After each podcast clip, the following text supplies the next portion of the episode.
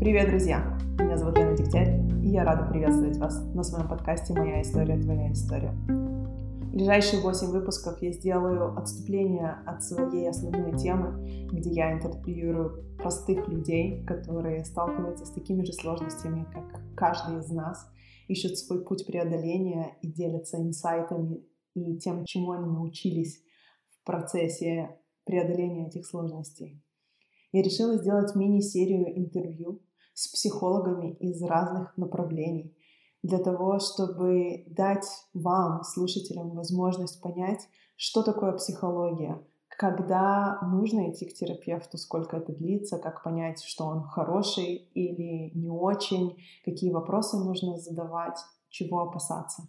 Все это я обсуждаю со специалистами из различных направлений, чтобы дать вам возможность понять, как это работает, и понять, надо ли вам, и дать вам инструменты для выбора, который будет оптимальный именно для вас.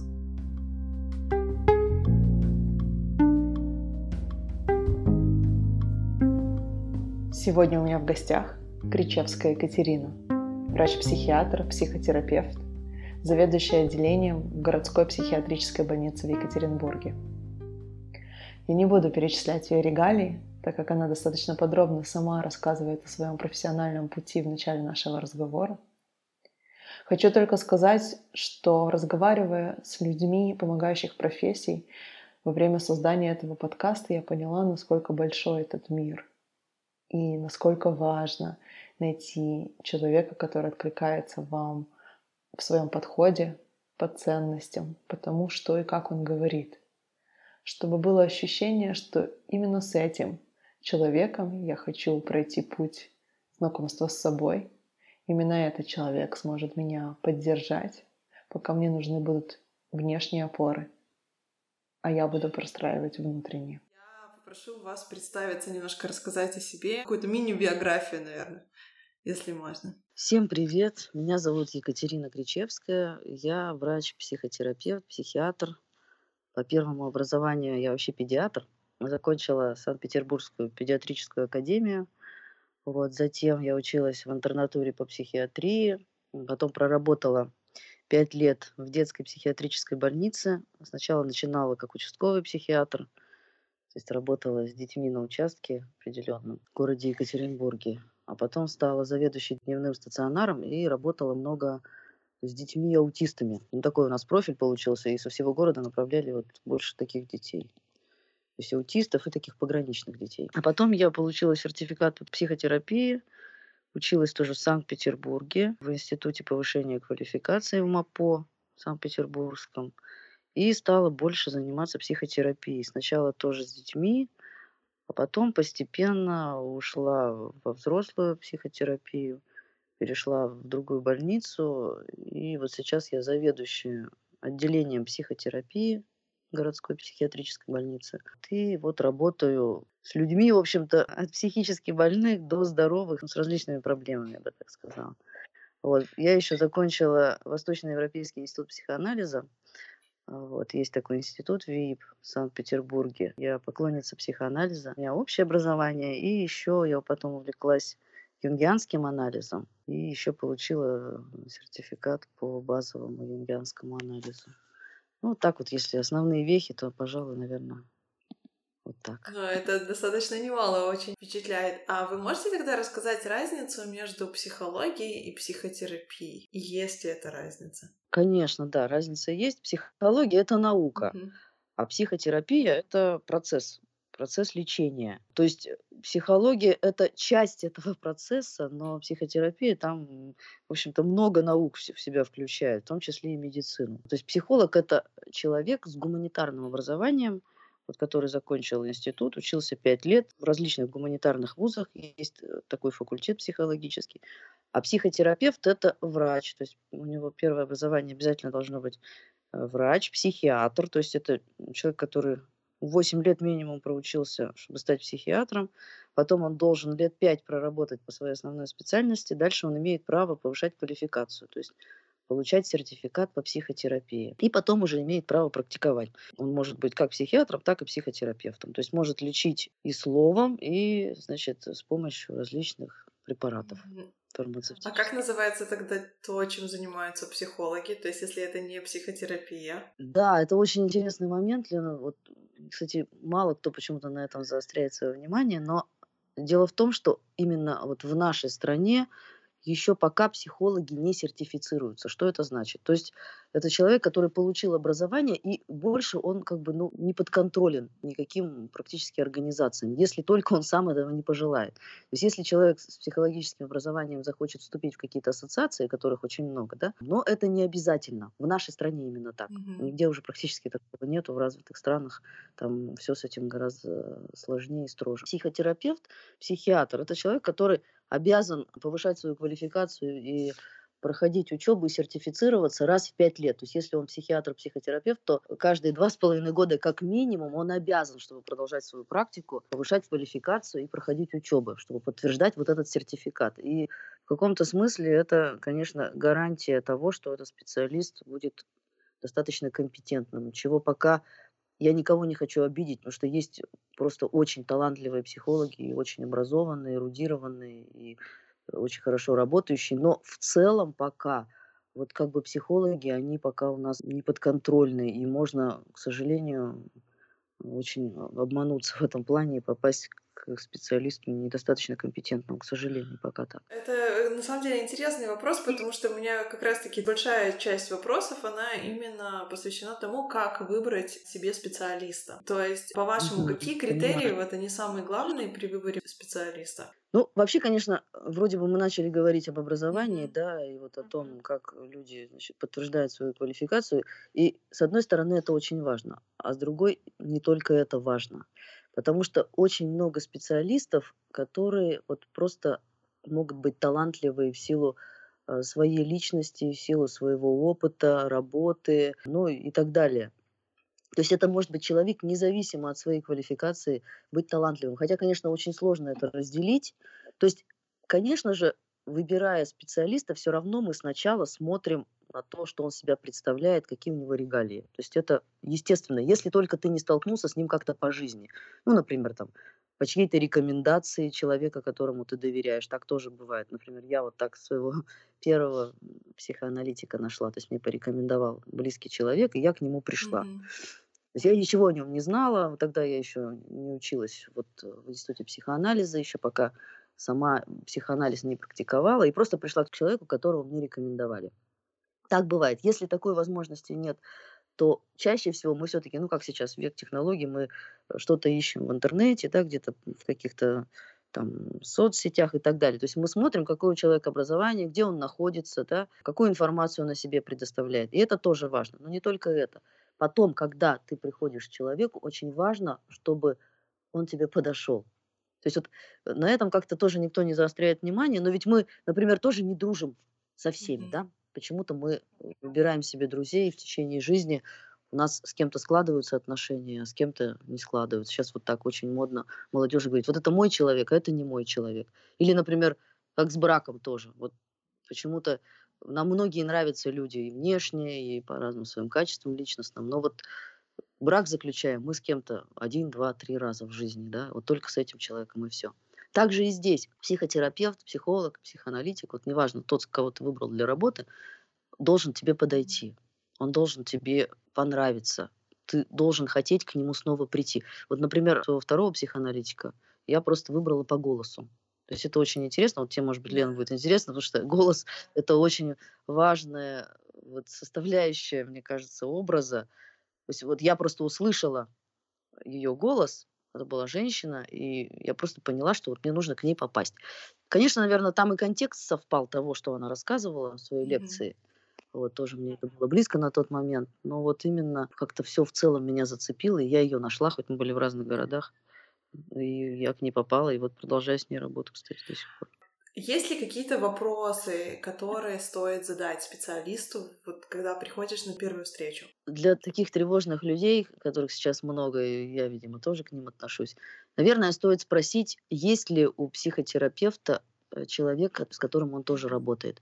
То есть, по идее, во всем мире, и я тоже сторонница этой, этой теории, у психотерапевта практикующего должен быть свой психотерапевт и супервизор. То есть Это человек, с которым психотерапевт обсуждает какие-то свои сложные случаи в работе возникающие. Иначе, если нету ни супервизора, ни, ни психотерапевта своего, работа может затрудняться. То есть психотерапевт такой, у которого их нет, он может какие-то свои нерешенные проблемы приносить в работу со своими клиентами и пациентами, к сожалению. Поэтому, наверное, я бы спросила вот это. Знаете, это очень интересно, потому что вот я уже с вами провожу это, наверное, восьмое интервью, которое я делаю, и вот это прямо проходит красной линией. Очень многие специалисты да? говорят, очень важно, чтобы у терапевта, которого вы выбираете, был свой супервизор и свой терапевт. И мне очень нравится, что начинается уже складываться такая картинка целостная, где разные специалисты повторяют одно и то же. Это важно, это важно. Ну, потому что, видимо, это те люди, с которыми э, вот э, ты говорила, видимо, прошли через это и знают разницу. Потому что все мы начинали работать не всегда в таких идеальных условиях, в которых мы уже находимся там на данном этапе, например. И вот эта разница очень чувствуется, когда тебе есть с кем обсудить свои какие-то профессиональные сложности, вопросы, есть поддержка среды, и есть человек, который занимается еще и твоими личными вопросами, ты просто другой человек.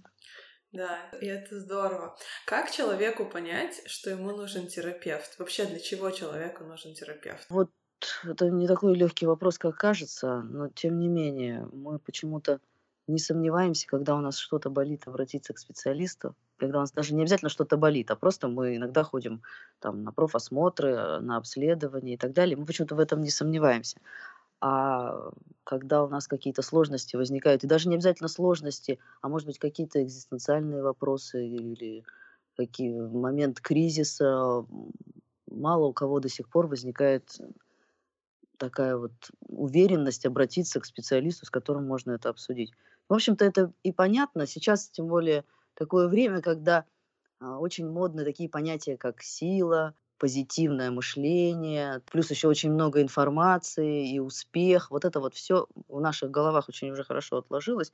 И, и как бы воспринимается обращение к специалисту с какими-то личными вопросами как слабость, mm-hmm. мне кажется. И, наверное, не каждый может человек, особенно сейчас, вот еще век таких нарциссических расстройств, не каждый человек может себе позволить просто даже признать вот такую потребность и обратиться куда-то пойти, признать, что ты бессилен в чем-то, и в чем-то ты не справился сам. Но на самом деле, мне кажется, в этом не слабость, а сила, пожалуй.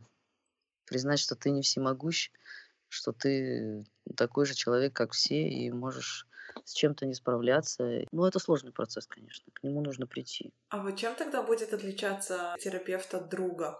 Потому что очень много из этого это просто же про поддержку, наверное, или какой нюанс, где отличие? Отличия на самом деле очень большие. Друг — это в каком-то смысле часть тебя.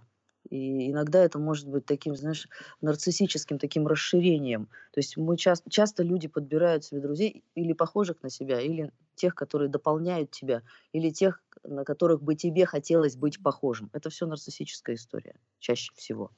И друг может дать поддержку. А иногда дружба тоже очень сложное понятие, оно все включает не только позитивные разные эмоции по отношению друг к другу, но и разные негативные, которые могут не осознаваться.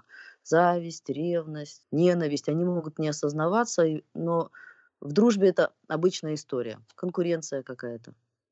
И эти все чувства мешают увидеть то, что есть на самом деле в человеке. Мешают быть более-менее объективным. Конечно, об абсолютной объективности у человека говорить не приходится, но тем не менее у друзей может быть очень много проекций друг на друга, а соответственно нету такого вот э, взгляда со стороны. А психотерапевт в идеале грамотный и компетентный это что-то, нечто зеркало. Он не заинтересован ни в чем. Он не заинтересован в этом клиенте, пациенте. У него нет как бы, ни, никаких планов по поводу этого человека, который к нему пришел. Он просто зеркало. Он помогает абстрактно увидеть, что происходит, и не только дать поддержку, не всегда. Иногда поддержка бывает даже разрушительных каких-то ситуациях. Иногда он может, наоборот, помочь увидеть те иллюзии, в которых, допустим, находится человек и он пришел к какому-то кризису и так далее. То есть это не заинтересованный человек, в отличие от друга. Не всегда заинтересованность — это помощь. Да, ну часто это наоборот даже отягощение, но вот для многих, мне кажется, просто есть mm-hmm. такое ощущение, что зачем мне ходить к специалисту, у меня есть друзья, они меня поддержат, я им могу там поплакаться. Я в этом вижу... Не остаться да, на месте. Нет роста. Это как раз то, что я хотела сказать. Вот именно. А, ну вот, видишь, мы с тобой на одной волне. Том-то и дело. Потому что многие, многие друзья, и это неплохо, просто это, это один из уровней э, возможной помощи, являются такой жилеткой. Человек приходит, рассказывает о своих проблемах, получает поддержку, например, какую? Ты хороший, а вот такие обстоятельства, так произошло, или, значит, тебя предали, вот они неправильно поступили, но мы тебя поддержим, все будет хорошо. Что происходит в этот момент? Куда человеку расти из этой ситуации, если, если как бы все, все хорошо, да? То есть он ни в чем не виноват, он не несет ни за что ответственности, его поддерживают, ну, что, что это даст? О каком росте идет речь? В чем однозначно вот дружба, может быть, выигрывает? Это вот именно как раз там, где нужно, может быть, пережить утрату и просто быть рядом. Вот тут да, вот держать за руку человека и, пом- и помогать ему значит, пережить какие-то очень тяжелые чувства. Да, но, наверное, здесь это безоговорочно выигрывает. А вот как раз-таки и возникает у меня вопрос тогда, как человек понимает, что терапия работает? что есть какой-то сдвиг? По каким критериям? Ну, это довольно сложно объяснить. Никаких критериев здесь четких нет. Вот, поэтому ориентироваться можно только на какие-то субъективные вещи. Вот что-то в тебе меняется, и тебе это нравится. Тебе это помогает. Люди по-разному рассказывают, что происходит. Кто-то рассказывает, что вот как будто бы он научился лучше себя понимать, лучше разбираться в ситуации, лучше видеть других людей, становиться на их сторону. Это помогает э, там, улучшать отношения с другими людьми. Или, допустим, э, кто-то может ну, как-то встать вообще в целом над ситуацией. Не просто как в суде разобрать, кто виноват, mm-hmm. а кто нет, да, и, и там как-то получить поддержку, а вообще встать над ситуацией и просто посмотреть на нее со стороны и какие-то уже сделать выводы, допустим, как двигаться дальше. То есть все равно это что-то субъективное в каждой конкретной истории, это какой-то индивидуальный вывод, потому что ну, настолько широк диапазон тех проблем, с которыми люди обращаются, что вывести какие-то четкие критерии, я, я не знаю, я не представляю. Но, может быть, когда-то это кому-то удастся, и это будет мне кажется, вот, вот американский путь, он как-то идет mm-hmm. вот в эту сторону. То есть там люди любят э, вот, заниматься такой вот конкретизации, и не всегда, как-то, к сожалению, это вот обогащает работу. Не всегда. Да, это дает какие-то гарантии, и это тоже плюс, но иногда это такое зашоривание небольшое происходит. То есть вот, сужение такое как-то, видение. Потому что мне, допустим, очень сложно сказать. То есть это вопрос, на который я вот однозначного ответа не вижу. Интересно, что Иногда может даже человеку не хотеться, допустим, продолжать. Так возникает так называемое сопротивление. Это такой процесс э, психотерапии писан, когда возникают разные препятствия для того, чтобы двигаться дальше в терапии. Ну, это очень такое широкое понятие, оно может по-разному проявляться. В том числе просто нежеланием приходить, опозданиями разными там, отговорками, там, возникающими некими со стороны препятствиями. Вот. Но тем не менее, все-таки что-то должно быть в голове пациента и в его ощущениях, чувствах, что все-таки он считает нужным дальше продолжать. Потому что иногда бывает такое, что вот психотерапевт, например, не подошел, допустим, с человеком не очень комфортно, но все-таки двигаться дальше хочется. Такое тоже бывает. Представляешь, сколько разных ситуаций сложных, и как вот тяжело из этого какую-то систему mm-hmm выработать. Мне кажется, что американцы это делают, потому что пытаются запихнуть психологию в рамки науки, а науке нужны какие-то измеримые точки, на которые можно ориентироваться. И это действительно, я очень согласна, зашоривает и ограничивает восприятие всей области. Но вопросы все равно нужны, все равно нужно их поднимать, ставить, потому что Видишь, такая область, где э, человек достаточно уязвим. И об этом тоже не нужно забывать. Причем уязвимы две стороны. Это какой-то такой анекдот был, какой-то ходил, не помню уже где, то ли в книгах, то ли в сети, уже все в голове перепуталось, что сидят в кабинете двое, и двое боятся. Значит, психотерапевт боится своего клиента, клиент боится психотерапевта. Оба трясутся, они, значит, в тревоге. На самом деле так. То есть обе стороны очень уязвимы по разным вопросам. И думать о безопасности и стараться какие-то критерии разработать – это плохое стремление. Об этом тоже не надо забывать. Но тем более на заре развития значит, психологии, как науки, там много же разных случаев было, когда ну, так называемые границы сейчас вот этические были очень размыты, и много разных таких историй было интересных. Я не знаю, насколько Да. ты слышала. Ну и фильмы, кстати, разные есть. Там вот одно время про Фрейда и Юнга и про Шпильрейн Мгм. фильм шел, наверное, лет. Да, я Смотрела, да, как смотрела. он Я даже назывался? не Я помню, как назывался, но пару лет назад я смотрела, я Забыл. как раз таки хорошо помню. Но мне кажется, это происходит и Мгм. сейчас тоже. Ну, то есть этические нарушения, они постоянно происходят. Ну, конечно. Люди, мы же люди. Всякое бывает, конечно. К сожалению. Вот. Для кого-то, к счастью, может. Ну, может быть, да. Но мне кажется, что этические они это не только в плане какого-то, ну, не знаю, даже сексуального контакта, а в плане вообще, когда человек очень уязвим, и его границы нарушаются, а он не может отреагировать. То есть есть все таки вот одна из причин, почему я вообще решила создать этот подкаст, потому что мне кажется, что в постсоветском пространстве есть очень много власти дается авторитетом. Вообще есть ощущение, что есть авторитеты, есть кто-то, кто знает лучше меня.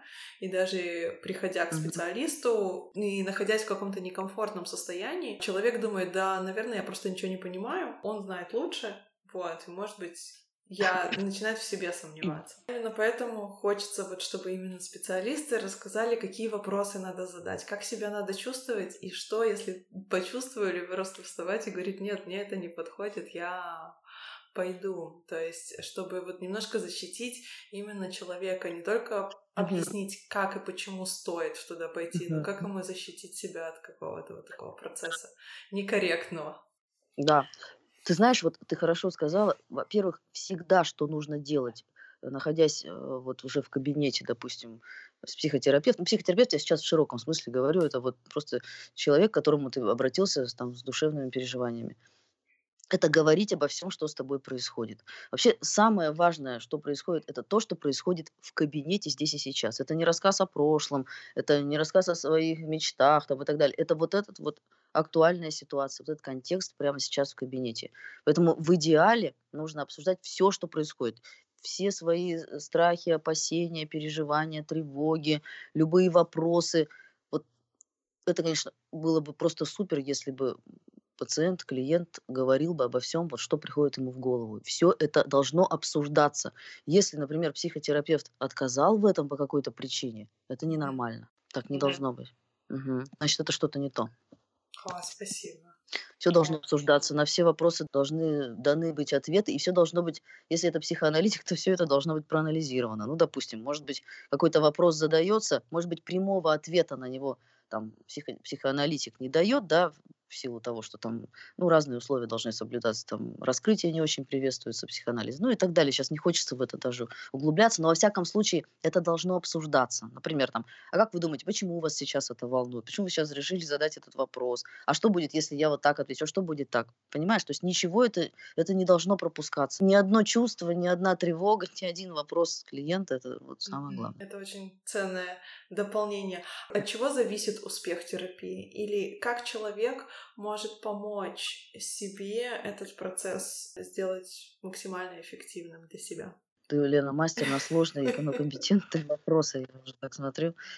Конечно, от множества факторов зависит успех. Нет тут тоже, мне кажется, никакой формулы, как там нет формулы любви там и так далее. То есть все очень субъективно, и все зависит от личной истории, от контекста и так далее. Ну, конечно, от усилий, от желания, от мотивации клиента в первую очередь, в любом случае. Потому что если этого нет, то он просто уйдет, правильно? Вот нет у него достаточной мотивации. Может, он, не знаю, пришел, потому что там друг рассказал, и ему тоже захотелось там пережить такой опыт. А мотивации двигаться дальше нет. Ну, конечно же, у него там возникнут чувства, которые помешают двигаться дальше. Не знаю, скука, там он почувствует, что финансово, допустим, он сейчас не готов такие траты нести, там и так далее. То есть от усилий мотивации клиента, наверное, в первую очередь. От усилий, конечно же, компетенции и там отсутствие личных проблем психотерапевта, от его личности. Иногда бывает вопреки но это отдельная история. Да. Психически больные, например, там такие тоже есть, ничего. Ну, Они помогают тоже таким же психически больным, например. Вот именно они. Вот так бывает. То есть не всегда там супер здоровый психотерапевт это самый лучший психотерапевт, не всегда. Наверное, вот от этого все-таки. Все остальное это уже 20 момент там и так далее. Причем интересно, что э, допустим, если собирать какие-то отзывы, например, людей от того, как они оценивают там свою терапию. Когда терапию, наверное, там уже все-таки большинство оценивает, мне кажется, позитивно.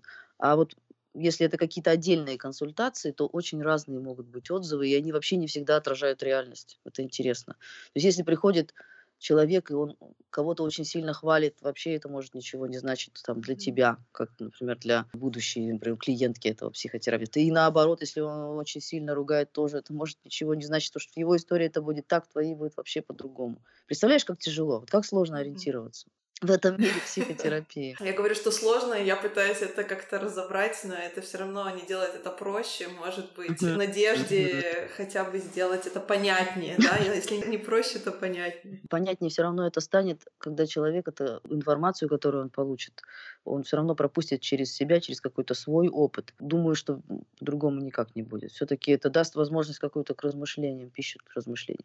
Но вот я еще хотела сказать, что причем интерпретации, допустим, клиента э, психотерапевта могут вообще тоже не совпадать с реальностью. То есть вот он говорит одно, а в реальности его жизнь улучшается. Но он на этом не делает акцент, а делает акцент, например, там, на каких-то других вещах, да. понимаешь?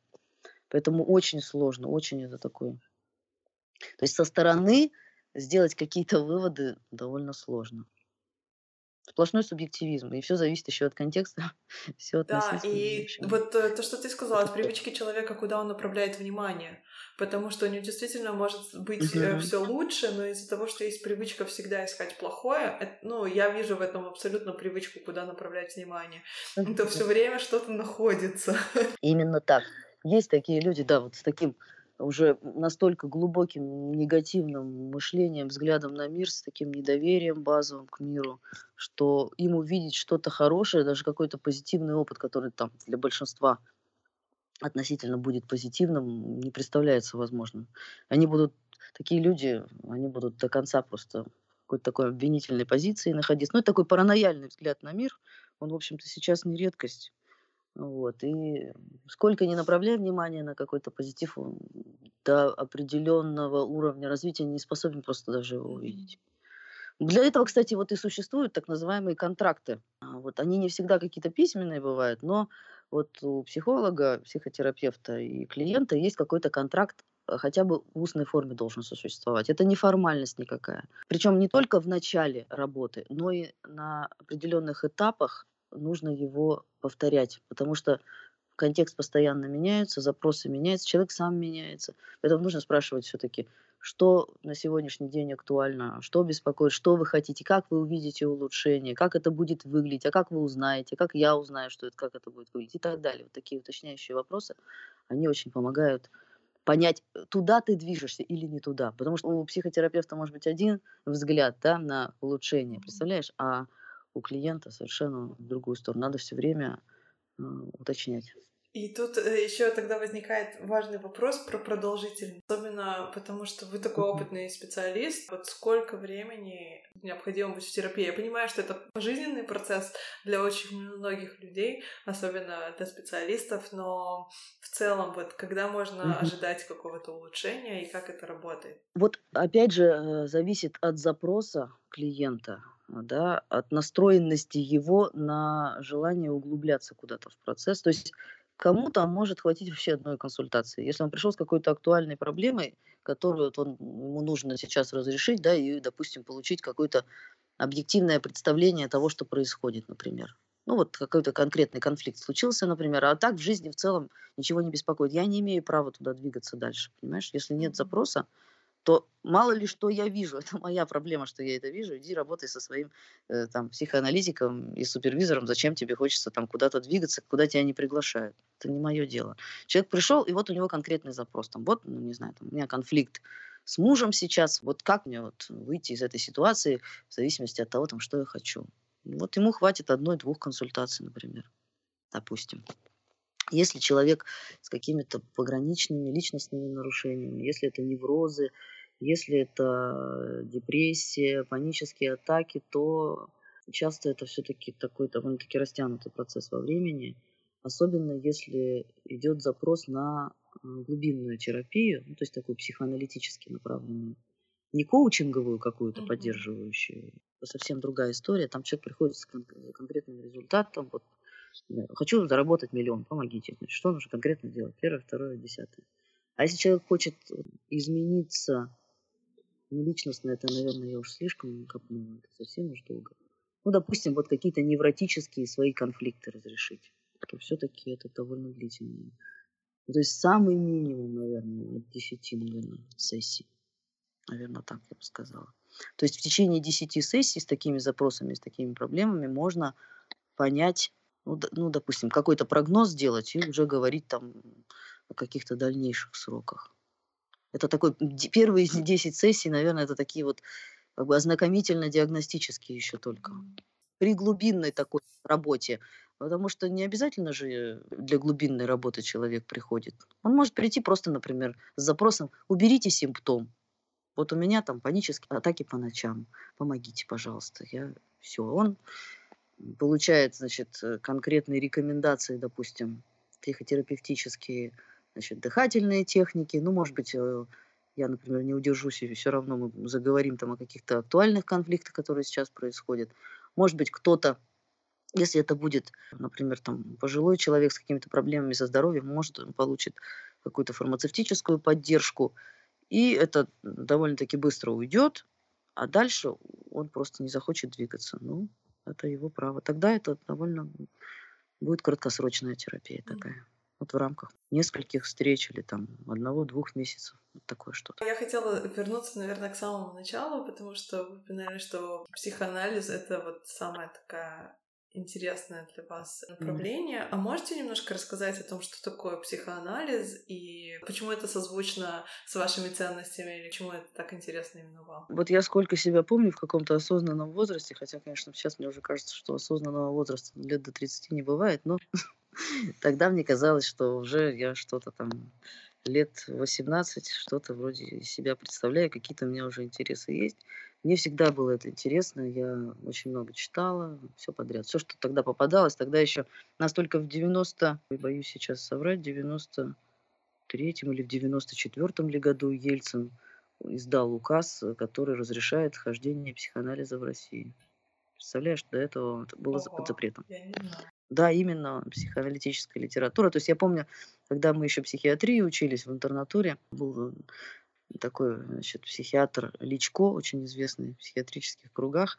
И вот у него там мелким, малюсеньким шрифтом в ссылочках там какими-то микроскопическими что-то было про Фрейда, и мы там, значит, с таким упоением там что-то вчитывались там вот какие-то, значит, э, его там вот эти ссылки о Фрейде, о его работах, потом там все это, значит, что-то перепечатывалось, там перепокупалось, где-то там эти книги распечатывались и перевозились с места на место, но всегда это захватывало, и всегда мне было интересно, потому что психоанализ – это глубинный подход. То есть он рассматривает любые проблемы человека как некое следствие э, вот, э, внутриличностных конфликтов, в том числе вот в той среде, в которой он находится. Естественно, контекст культуры мы никак не можем тоже не брать. То есть одно дело какие-то конфликты да, в примитивном племени, там обычно нет, и другое дело в каких-то высоко культурных обществах. То есть все это имеет значение. Но тем не менее, все, что с человеком происходит, и в том числе какие-то его телесные э, недуги, это рассматривается как следствие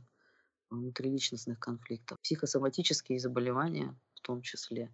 И это очень привлекало, потому что казалось, что э, ну, в какой-то момент, как у всех там начинающих специалистов, большинства, может быть, не у всех, казалось, что очень такая радужная перспектива открывается, очень больших возможностей улучшения качества жизни, изменения человека, помощи ему и так далее. Все это, значит, так привлекательно и захватывающе, что ничего интереснее вообще в мире не существует там. Или все только про это. То есть художественная литература читаешь, не знаю, Достоевского, и кажется, что это какой-то просто суперграмотный психоаналитик это все пишет братья Карамазовы, это просто психоаналитическая, значит, э, книга настольная, там, Толстой, Анна Каренина, это все про это, ну и так далее. То есть вот все рассматривалось в этом контексте очень интересно, потому что казалось, что это дает большие возможности помощи. А сейчас? Да, в общем-то, особо ничего не изменилось. Просто это как-то с разных сторон немного рассматривается, и какие-то, наверное, кризисные периоды все-таки возникают периодически в силу тоже разных обстоятельств, и своей тоже личной истории, опыта, и там всяких жизненных ситуаций. Но по большому счету, вот пока глаза горят, все так же, все это нравится, интересно, хочется дальше как-то в этом направлении двигаться. И знания как-то все-таки обновлять и так далее. То есть, мне кажется, это какой-то бесконечный процесс пока. Пока у меня выгорания еще нет. Это прекрасно, да. Выгоревший специалист это, несчастье для пациента, мне кажется, для клиента. Какие преимущества вы видите вот в этом подходе перед другими? Вот в чем прям большое такое, да, преимущество? В ваших глазах, то есть про субъективно, мне какие-то объективные. В моих глазах, если, конечно, это кому-то будет интересно, то для меня, мне важна глубина. Мне как-то всегда интереснее вот в глубину двигаться. То есть у меня какой-то такой исследовательский, вот эта исследовательская жилка, она с детства как-то проявлялась, конечно, не только в том, что я там в медицинском институте мой лягушек изучали, шутка, я никогда, кстати, этого не делала, всегда от этого убегала. Ну, в общем, все хотелось всегда дознаться, докопаться до истины. Мне не интересно на поверхности вот так вот дрейфовать было. Мне как-то всегда хочется знать, что откуда пошло, вот причинно-следственная связь, а почему так, а почему не это. То есть вот какой-то такая вот, какой-то такой научный подход именно исследовать, докопаться до сути, а это именно вот глубинная психотерапия, ну, психоанализ и вообще разновидности аналитической терапии, ну, анализ. Другие методы, они не то чтобы там меньше работают, еще что-то, просто они для другого запроса. Ну вот, например, коучинг, который сейчас, в общем-то, очень модный и актуальный, он вот на фоне там волны вот моды на успешность, да, то есть сейчас же нужно быть успешным, ну, нужно в кавычках, я, да, говорю, понятно, легкий сарказм. Вот, то есть если у человека такие цели, ну какая ему глубинная психотерапия? Он же подумает, что он теряет время и деньги. Он хочет быть успешным бизнесменом, например, там, заработать миллион, жениться на королеве, значит, вот, дайте инструменты, как это сделать, а я уже и так хороший. Ему это не нужно. Он ничего не для себя не вынесет, не возьмет. Вот. Ну и кому-то, кто тоже приверженец, допустим, вот этой стези, как специалист, тоже он будет этим заниматься, потому что ему это интересно, и у него это будет работать. И он будет, опять же, успешным вот в этой своей роли. Да? Все зависит да, вот, от мотивации, от запроса с двух, с обеих сторон. Так получается. И если это совпадет, все эти факторы, то это будет хорошо работать. А если человек пришел не туда, просто пришел, например, вот есть люди, да, которые э, не готовы, э, значит, а, а, к анализу, например, да, но вот они слышали, что вот есть такой вот хороший специалист, и вот он там многим помог, вот у него такие регалии. Он придет, но у него нет запроса, ему поможешь. Понимаете? Вот, вот так, да. То есть поэтому все-таки индивидуальная история на первом месте во всем этом процессе психотерапии. Так получается. О чем вы мечтаете как терапевт? Есть ли что-то такое? Я мечтаю, наверное, ну, что значит мечтаю? То есть есть какие-то, наверное, цели, а есть мечты, да, надо сейчас как-то попробовать разделить. То есть, ну, мне интересно что-то пробыть, а не казаться. Mm-hmm. Вот. У меня мечта, чтобы со мной было так. Вот в моей жизни было так. А, со мной как со специалистом это было так. Моя ценность и мечта работать вот в направлении какой-то индивидуации. То есть раскрытие человеческих возможностях а, вот как бы в условиях той реальности, в которой мы есть. Про нее все равно забывать невозможно, там делать вид, что там нет того или иного, пусть это может быть и может не так нравиться, и на ура не восприниматься, но она есть. Поэтому в условиях реальности вот твой какой-то личный путь раскрытия твоих каких-то личных возможностей и способностей. Наверное, вот это ценность и мечта. То есть, ну, а как специалиста, может быть, решение как бы актуальных вопросов на каждом жизненном этапе, чтобы она, чтобы она была. То есть для, ну, как, как клиент к тебе приходит, кто-то хочет раскрыть личностный потенциал, допустим, кто-то хочет значит, решить какие-то вопросы и проблемы какого-то кризисного периода. Вот в первой половине жизни одни запросы обычные кризисы, во второй половине жизни чаще все-таки другие. Вот я уже ко второй, во второй половине жизни мне уже про успех как-то не очень интересно. То есть, ну, просто от своих интересов зависит. Поэтому никаких мечт в этом плане у меня как-то уже давно нет. довольно-таки. То есть там какие-то такие материально-регальные какие-то ценности уже остались в прошлом.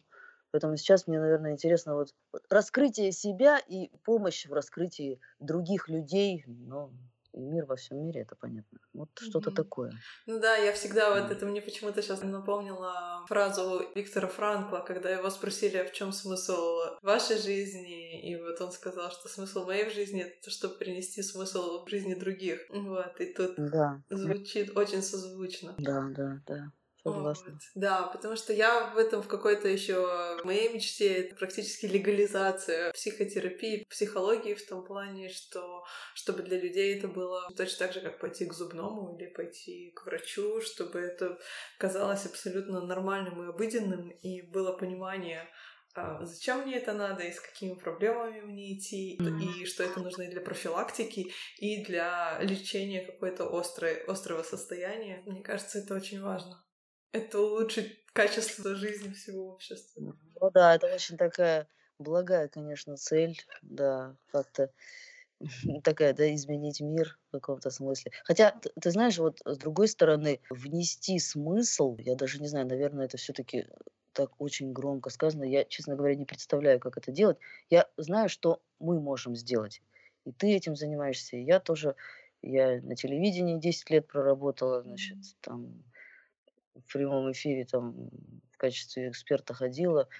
И, конечно, тоже в этом разочарование был вопрос, знаешь, ну, такие, не знаю, там, как сделать, чтобы мне мой мужчина на Новый год подарил нужный подарок. Ну, и знаешь, из года в год, вот 10 лет, и из года в год вот какие-то такие вопросы, там, как научиться там быть слабой женщиной, вот что-то вот, вот это вот, вот все, вот что-то такое. То есть и одно и то же. Никому как бы другие как-то вопросы так что-то никто особо и не задавал. Никаких экзистенциальных вопросов там о, смысле, жизни, о смерти, о вере. Вот это вот как-то... Я, честно говоря, с ними не столкнулась тогда, например, да, казалось бы. Ну вот такая возможность.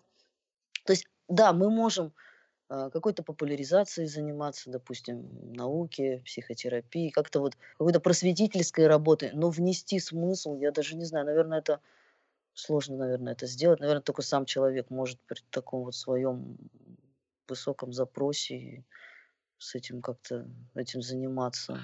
Это, наверное, слишком он замахнулся, да. я думаю, не знаю, можно ли это сделать или нет, конечно, было бы здорово. Ну, мне кажется, что да, что каждый наделяет своим смыслом в какой это обязательно, но то, что есть кризис смысла, у меня есть ощущение, что он актуален у людей. Да, ну да, но человек должен быть готов услышать нечто. То есть, если человек еще не пришел к определенным вопросам на своем жизненном пути, он просто не услышит на них ответы теоретически. Никак. Что бы он ни слышал, что бы мы ни сказали, очень там светлое, доброе, умное, он просто переключит, понимаешь, программу, и он будет неинтересно. Он пойдет что-то другое смотреть, чему сейчас он склонен и что он ищет. Вот, вот как бы в чем печаль. А может и не печаль, но просто вот такая реальность, это есть. Поэтому не надо питать иллюзии вот насчет того, что мы, много, мы очень много можем. Мы можем вот то, что мы можем. И слава богу. Да, Будем радоваться этому. Кстати, ты делаешь, мне кажется, очень большую работу. Спасибо. Я, я на самом деле иллюзий нет, у меня больше такое делаешь, что надо, и будь что будет. Это вот такой посыл. Вот, mm. у меня на самом деле последний mm. вопрос, я не хочу его больше да. задерживать, чем обещанный час. Есть ли что-то важное, о чем важно сказать, и я не спросила об этом? К вопросу о том, с чем все-таки обращаться к психотерапевту, mm-hmm. я так довольно-таки кратко сказала. Может, сейчас я даже где-то себе, кстати, набросала, сейчас пытаюсь найти, но, естественно, ничего не могу найти. А ты знаешь, делаешь заметки, дом надо делать заметки, где ты делал заметки. Рассеянный с улицы бассейна, кстати, многие психотерапевты почему-то вот с возрастом все становятся в этом смысле похожи. Интересно, что даже есть э, вот такой известный психоаналитик американский, он приезжает в Санкт-Петербург, и Штерн, вот, он такой современный психоанализ э, значит, проповедует, так сказать, кавычках. Ну вот, и у него мы тоже учимся. И вот он рассказывал о таком рассеянном невнимании. Вот, и он сам, он, он пожилой очень, 90 что-то. Очень такой веселый, бодрый дедушка, симпатичный. И вот он сидит во время сессии и как будто бы спит. Просто такое недоумение. Те, кто его там только не знали, они так смотрят. Что такое? Заснул дедуля. Наверное, все уже. Или вообще там пощупайте пульс, что происходит. И вдруг он включается, и знаешь, такой живой взгляд, хитрая такая улыбка, веселая, задорная. И он каждую мелочь, вот он, вот, вот это вот такое рассеянное внимание, когда человек не пытается сосредоточиться на чем-то, а он просто вот, ну вот он как бы вот растворился вот в этом вот сейчас пространстве, в этих эмоциях, во всем, что происходит. Это удивительно. Вот, кстати, вот мечта у меня, чтобы у меня так же было, кстати, точно. Сейчас вспомнила. Интересно. Ну так вот, я хотела сказать, что сейчас очень под разными состояниями замаскированы а, заболевания, о которых не все люди знают. Ну, то есть, э, ну, я не знаю, там, вот сейчас очень модные ЗОЖ направление, да, то есть я вроде как ничего против, конечно, не имею, но, к сожалению, за этим ЗОЖем порой заболевания скрываются.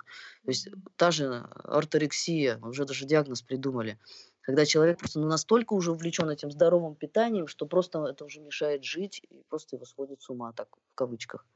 А, вот. Э, ну и другие нарушения пищевого поведения, там, склонности каким-то адреналиновым видом спорта. Все это может быть замаскированной депрессией. Вот. Все это может быть замаскированным тревожным состоянием. Ну, там разные зависимости про это, я думаю, там я видела у тебя есть подкаст, тоже много вы говорили, я послушала, очень, кстати, мне понравилось. Ну, то есть очень много того, что вносит некий дискомфорт, может прятать за собой серьезные проблемы.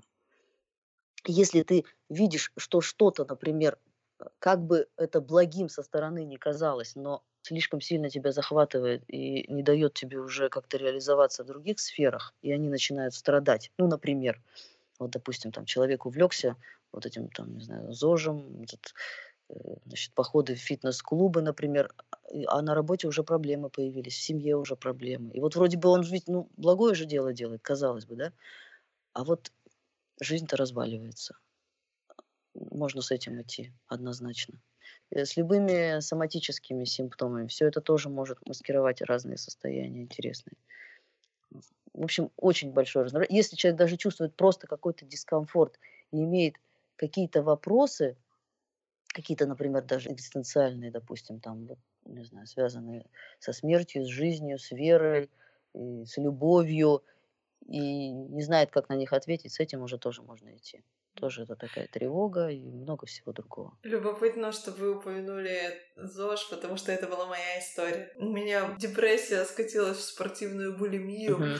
и то, что меня остановило, это была травма. Ну, то есть я достаточно открыто и много об этом рассказываю, uh-huh. что я действительно... И расстройство пищевого поведения. Ну, то есть это у меня был способ справляться с депрессией, пока я не пришла уже uh-huh Э, к терапевту и не сказала, вы знаете, я попробовала все способы «помоги себе сам», э, пью оранжевые напитки, занимаюсь спортом, ем здоровую еду, но мне все равно плохо. Не хотите ли вы прописать мне таблетки? И она мне сказала, давай просто поговорим пока что, давай без таблеток. И, ну, этого было вполне достаточно. Ну, то есть, да, вот Видишь, вот такое вот э, стремление к саморазрушению, оно может маскироваться под разными видами, в том числе даже под этим ЗОЖем, там какими-то видами да. спорта, но оно будет разрушать, к сожалению. То есть э, разрушать может все, что угодно. И зависимость может от чего угодно. Даже какие-то благие намерения не могут разрушать. И такой и уход в болезни, и в этот здоровый образ жизни и так далее, все это может маскировать разные тяжелые состояния. Любые страхи, любые кризисы, развод, любая утрата – тревожность. Потом сейчас очень модно с внешностью, там разные эксперименты. Это тоже может маскировать дисморфоманию, например. То есть вот эти обращения к косметологам, пластическим хирургам. Знаем мы таких девушек сейчас, их много на просторах интернета. Там даже есть среди звезд, вот Анджелина Джоли просто удалила себе органы. Ну, то есть все это заболевания, с которыми, конечно же, надо обращаться, пока человек себя просто не, не разрушил. Так что не надо этого бояться, это никакая не слабость, а скорее наоборот, это про силу признать, э, что ты не всемогущ, и можно какой-то другой путь в этом найти. Несмотря на то, что вроде бы столько всяких у нас возможностей, но даже сам психотерапевт и сам психолог, каким бы он супер обученным, квалифицированным не был, но без другого человека, без другого нас нет. Нам нужно зеркало, нам нужен кто-то, кто сможет как-то отразить и дать какой-то ответ нам в любом случае на нашу ситуацию и на самих себя. Поэтому без другого мы не, мы не можем никуда двигаться. Нам нужно от чего-то отталкиваться всегда. Терапия – это такие уникальные отношения которые не повторяются нигде в жизни, никогда, ни с другом, ни с любимым. Да, это что-то похожее, но не совсем. То есть это некая уникальная ситуация, в которой есть возможность за короткий срок, ну, относительно короткий по сравнению с жизнью, прожить определенные состояния, сформировать новые продуктивные психические защиты в безопасных для тебя условиях. Ты можешь довериться там, конфиденциальных. Вот это уникальная ситуация. Грех ей не воспользоваться, как говорится. Такая прекрасная формулировка, я ее прям вынесу отдельным куском куда-нибудь. Спасибо. Спасибо большое. Это снова я. Если вам понравился подкаст, я буду благодарна, если вы оставите ваши отзывы и рейтинги, потому что это позволяет многим другим людям найти эти подкасты и получить полезную для них информацию. Вы можете это сделать в любом приложении подкаста, которое вы слушаете на iTunes, Apple Podcast, Stitcher, Spotify и все остальные. Я очень благодарна вам за вашу поддержку, за письма, которые вы пишете, и за благодарности, которые вы мне шлете. Это позволяет мне продолжать создавать этот подкаст и делать интересные для вас выпуски.